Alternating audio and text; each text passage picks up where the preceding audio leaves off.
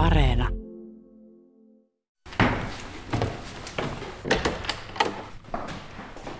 Onpa komea huone.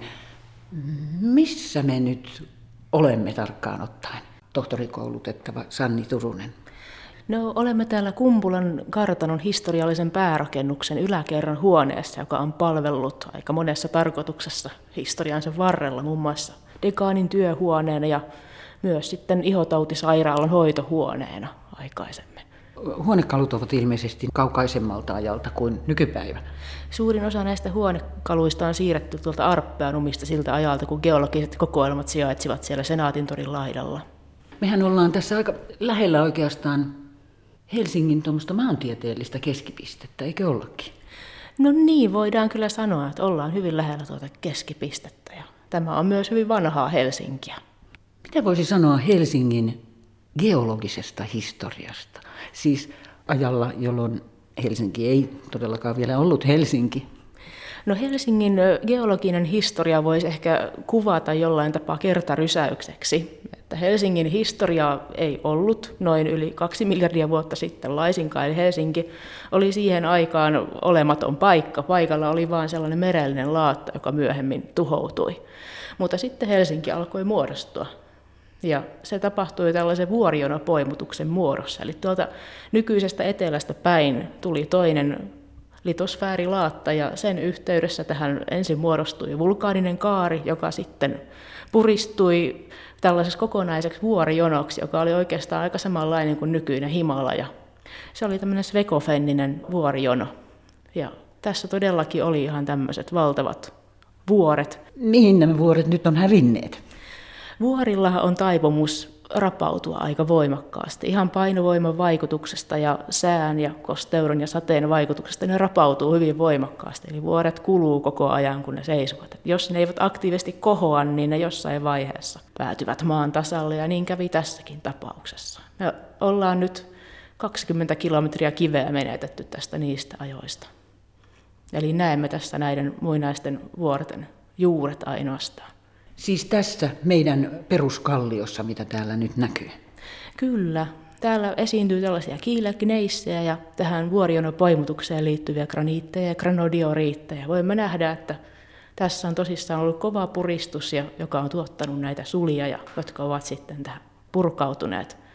Ja emme nykyään voi enää nähdä, mitä oli siellä niiden vuorien huipuilla, mutta juurilla niin voimme tarkastella nyt todella 20 kilometrin syvyydessä olevaa Helsingin nykyistä erosiotasoa. Jos me katsomme Helsingin kallioita ja maaperää, niin mitkä on vanhimpia merkkejä, mitä me voimme nähdä? Ehkäpä vanhimpia merkkejä voisi olla ne muinaiseen saarikaariketjuun liittyvät tyynylaavat, joita voi nähdä esimerkiksi tuolla Vuosaaren Uutelassa tai Harakan saaressa. Nämä on sellaisia laavoja, jotka ovat siinä sen eteläisen litosfäärilaatan tullessa niin purkautuneet tonne mereen ennen kuin se vuorijono tähän kohosi, joka sitten oli oikein Himalajan korkuinen. No tehdään sitten pitkä loikka. Minkälaisia merkkejä jääkauden ajasta löytyy? Jääkauden ajasta. Tässähän tehdään nyt ihan valtava aikahyppy sitten, että noin 1,9 miljardia vuotta sitten, kun oli nämä vuorijono-tapahtumat huipussaan, niin siitä oli paljon paljon erosiota ja muita pikkuruisia tapahtumia. Ja sitten tämä viimeinen jääkausi oli tässä joitakin kymmeniä tuhansia vuosia sitten. Niin se on omasta puolestaan kuluttanut tätä kallioperää muutamia metriä. Ja voimme tästä kulutuksesta nähdä, että siinä on uurteita usein silokallioissa. Jos kulkee tuolla Helsingin rannoilla, niin näkee yleensä tällaisia uurteita jäätikön virtauksesta. Ja sitten siirtolohkareita, jota jäävuoret jäätikkö on kuljetelleet. Siellä saattaa olla muitakin kivilajeja kuin mitä täältä Helsingin alueelta löydetään. Ja sitten on myös muinaisrantoja. Itämerihan on kehittynyt niin useassa vaiheessa Itämereksi ja ollut Joldian jääjärveä, Litor, Litorina merta ja Siinä on ollut sitten erilainen rantaviiva jokaisella. Näitä pirunpelloksi kutsuttuja muinaisrantoja on Helsingissä muutamia. Esimerkiksi Puotilassa? Esimerkiksi Puotilassa. Ja noita hiidenkirnuja, eli tämmöisiä jäätikön vetäytymisvaiheessa syntyneitä, kuluneita, kaivomaisia kalliossa olevia esiintymiä, niin on esimerkiksi Pihlajamäessä on iso hiidenkirnu. Niitä on myös muissa paikoissa. Helsingin Punavuoressa Snellmanin alaasteen koulun kadun puolella, Punavuoren kadulla, sojottaa valtava kivipaasi. Se on tähän pystytetty vuonna 1992 ja, ja kerro siitä tarkemmin taidemaalari Iiris Hälli.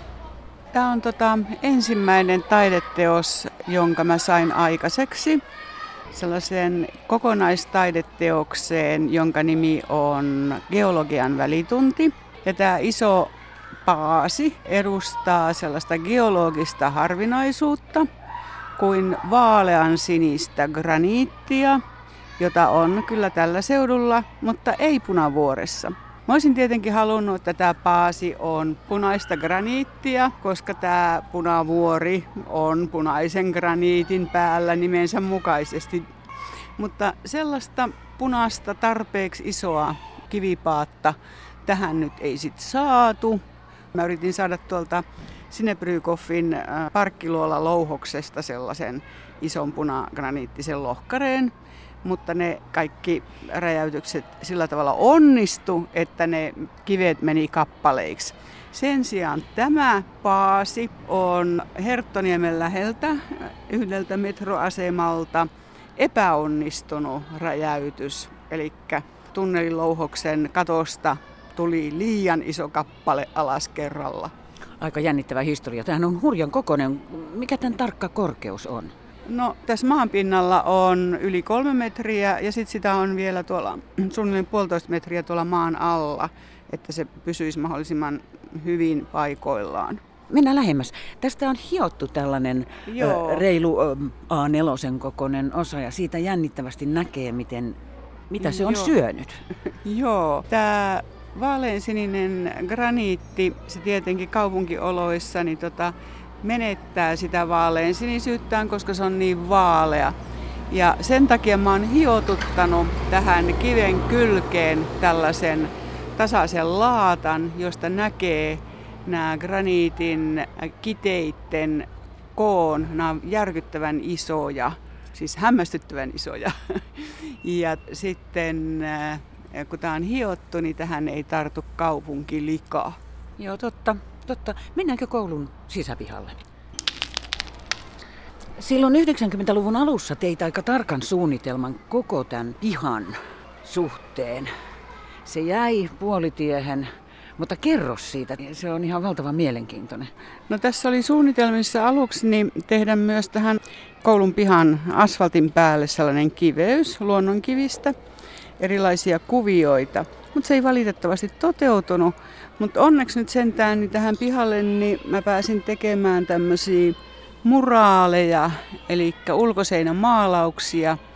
Ne on niin naapuritalon sokeita talon päätyjä, mitkä sitten näkyy tänne koulun pihalle. Sitten mä myös niin, tätä rakasta punavuorta otin esille kun tässä kivijalan alla näkyy Punavuoren peruskalliota ja rakennusvaiheessa tuon peruskallion päälle oli tippunut sitten erilaista rappinkia, niin mä piikkasin ne raparoiskeet pois ton kallion päältä ja nyt kun ihmiset tulee tänne pihalle, niin ne ihmettelee, että ai kun täällä on ihana punagraniittinen kallio. mutta aikaisemmin sitä ei näkynyt, mutta nyt se on esillä.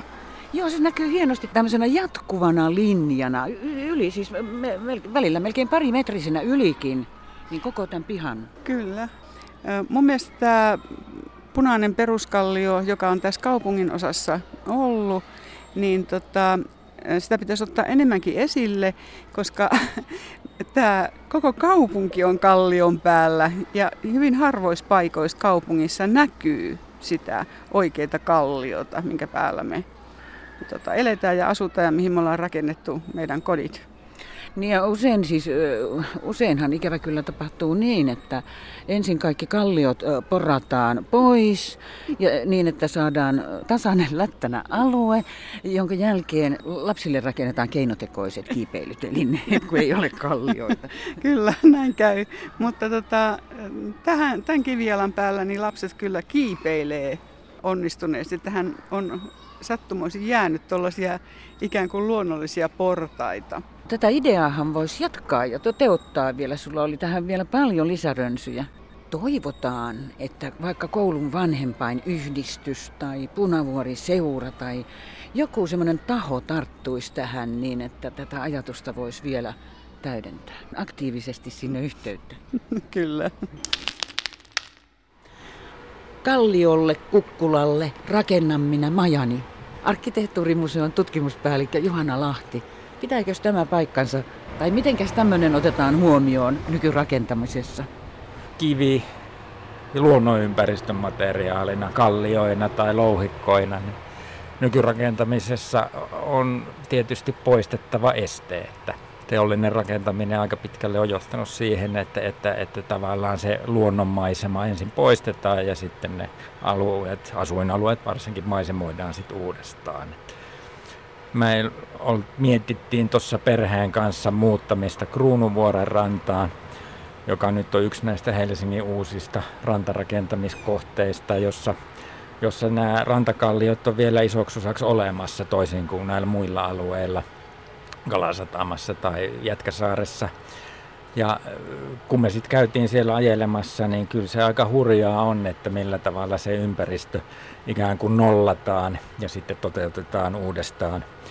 Ja äh, nyt parhaillaan, kun asutaan 50-luvun alueella tuolla vanhassa Herttoniemessä, jossa kalliot on oikeastaan pääosassa siinä ympäristössä, että tavallaan se luonnon ympäristö on se, mihin ne talot on sijoitettu, niin siinä kyllä konkretisoituu hyvin paljon se, että miten tämä rakentaminen on muuttunut tässä viimeisen 50 vuoden aikana, reilu 50 vuoden aikana. Että et tavallaan mun mielestä pitäisi muistaa aina se, että, että kun suunnitellaan uusia alueita, niin niin siinä on kysymys paitsi siitä, mikä rakennetaan, niin myös siitä, että mitä ei rakenneta. Ja siinä mielessä se 50-luvun tilanne, jossa puita säilytettiin ja suojeltiin ja rakentajille laadittiin sanktioita ja sakkoja siitä, että jos niitä tärvellään, niin se on tietysti hyvin toisen tyyppinen tulokulma tähän asiaan kuin tänä päivänä. Seisomme nyt tässä arkkitehtuurimuseon lähistöllä kantakaupungissa. Kerro vähän tästä meidän kivirakentamisen kulttuurista. No me, mehän ollaan nyt täällä, täällä tavallaan kivikaupungissa, eli kivimuurien keskellä, niin kuin tuossa vuosisata sitten puhuttiin, jolloin täällä Helsingissäkin puukaupunki hyvin paljolti muuttui sitten tällaiseksi kivikaupungiksi, niin kuin sitä aikanaan kutsuttiin, mutta aika vähän täällä tätä kiveä on, että tästä jos katsotaan ympärilleen, niin tuolla on kivijalkoja, sieltä löytyy tätä luonnon kiveä mutta muuten rakentamisen pääasiallinen materiaali on kuitenkin ollut tiili kaikkina noina vuosikymmeninä ennen 60-luvun elementtirakentamista, jota tuossa naapurissa puretaan. Kivihän on ollut meillä aika, aika vähäisessäkin käytössä perinteisesti rakentamisessa, että oikeastaan muutamat linnat, Olavin linna pääasiassa ja sitten kivinavetat maaseudulla on ollut ne rakennukset, joissa kiveä on käytetty näiden kivijalkojen lisäksi, jotka on ihan monestakin paikasta tuttuja. Täällä meillä Suomessa nämä kivilaviit on varsin kovia, jos vaikka verrataan tuohon naapuri Tallinnaan, jossa löytyy heti kalkkikivirakennuksia, jolloin, jolloin tavallaan se ei ole niin aikaisemmassa vaiheessa päässyt tämä työstämistekniikka kehittymään täällä meillä graniitin parissa samalla tavalla kuin pehmeämpien kalkkikivien parissa esimerkiksi tuossa Suomenlahden eteläpuolella. Ja useissa tapauksessahan nämä meidän kivitalot ja kivijalat, jotka täällä keskustassakin näkyy, niin ne on isoksi osaksi tiiltä, että se kivi on vaan sitä pintaa. Että vaikkapa tuolla Kampin keskuksen vieressä on 85 valmistunut graniittitalo Heikki ja Kaija Sireenin suunnittelemana. Se on päällystetty punaisella kiiltäväksi hiotulla graniitilla, mutta muuten se on ihan 80-luvun rakennustekniikalla tehty. Kiviharrastaja Hanna Helavuori nyt me seisomme täällä Meritullin kadun päässä Kalliolla.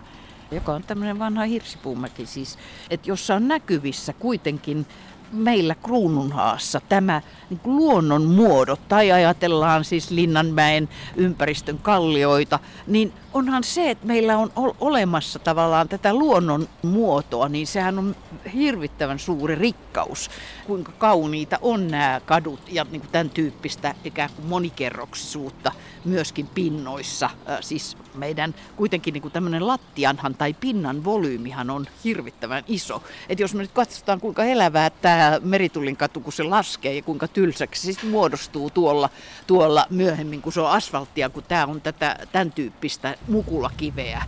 Kyllähän kuinka monta toriakin meillä on mennyt siis sillä, että siihen on vedetty se asfaltti sen vanhan mukulakiven päälle.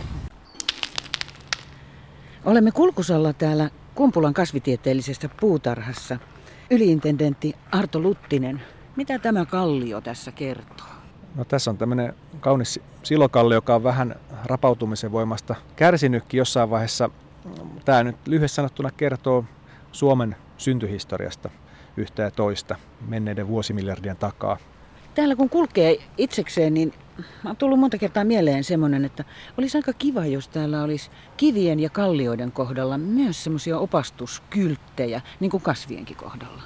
Joo, tuo on oikein hyvä idea munkin mielestäni. Ja täällä Kumpulan puutarhassahan tämä näiden kasvien ryhmittely on tämmöinen maantieteellinen ryhmittely, jossa kuljetaan Suomen ilmastovyhykkeellä oikeastaan maapallon ympäri Aasiassa ja Pohjois-Amerikassa. Ja, ja musta tänne sopisi hirveän hyvin tällainen sama rakenne geologinen rakenne, eli on haaveena tuoda Japanista ja Pohjois-Amerikasta jännittäviä kivilajoja, jotka kertoo sitten yhdessä maapallon historiasta. Ja mahdollisesti tämmöisen maapallon ympäri matkan sitten täällä Kumpulan puutarhassa, jossa voisi katsoa japanilaisia kirsikkapuita ja tulivuorikiviä ja sitten ehkä sitten jonkun oppaan tai kylttien avulla sitten pohdiskella syntyjä syviä. Joo, siis valtavan mielenkiintoinen ajatus. No, mä olen tästä kovin innostunut ja sitten heti kun tämä, sanoisiko näitä resurssit ja aikaan sopivat sitten, niin sitten toivon, että tähän voidaan sitten ryhtyä. Että nyt tämä on vasta niin kuin suunnitteilla pääkopassa ja vähän koitan tätä markkinoida ehkä täällä museon sisälläkin tätä. Ja, mutta niin tietysti aina niin kaikki ei voida tehdä yhtä aikaa ja on realiteetteja, mitkä rajoittaa tämmöisiä haaveiden toteuttamista, mutta eiköhän tämä tästä, mä luulen, että tämä on ihan hyvä idea myös muiden mielestä. Niin kuin ajattelee sitä, että meillä Helsingissä ei ole mitään varsinaista geologista museo jatkuvasti auki olevaa sellaista. Niin minkälainen tilanne sitten, jos ajatellaan vaikka muita Pohjoismaita? No kyllä noissa muissa maissa ylipäätänsä, niin kuin Ruotsissa, Norjassa, vaikka Briteissä, Saksassa, niin, niin kyllä sieltä löytyy niistä heidän luonnontieteellisistä museoista niin hyvin laajoja geologisia osastoja tai sitten jopa erillisiä geologisia museoita, mitkä on niin kuin aivan eri kokoluokkaa, puhutaan sadoista tai tuhansista neljöistä näyttelyalaa ja henkilöstöä on paljon enemmän. Että jostakin syystä, en tiedä onko kenellekään selvää, niin Suomessa tämmöistä ei koskaan syntynyt tällaista niin kuin voimakasta ja suurta geologista museotoimintaa. Että se on jäänyt, jäänyt vähän näiden yliopiston tutkimuslaitosten ja, ja muiden tutkimuslaitosten tämmöiseen varaan sitten niiden tämmöisenkin kansanvalistuksen toteuttaminen sitä aika pienellä resursseilla. Mutta nythän on sitten suunta vain ylöspäin. Toi on ihan totta ja, ja, ja toisaalta sitten nyt ihmiskunnalla on monenlaisia haasteita nykypäivänä, erilaisia ehkä kuin joskus ennen, ja hirveän moni niistä liittyy jotenkin geologiaan, että raaka-aineisiin ja ympäristön suojeluun ja ilmastonmuutokseen. Ja, ja, ja tämä geologian hirveän keskeinen asema näissä monissa isoissa kysymyksissä, niin voisi kuvitella, että se suosisi tällaista myös kansanvalistusta tällä rintamalla, että ihmiset ymmärtäisivät ehkä paremmin ongelmien luonteen ja rajoituksia ja että olisi vähemmän sijaa sitten päätöksenteossa tämmöiselle tietämättömyydelle ja ennakkoluuloille.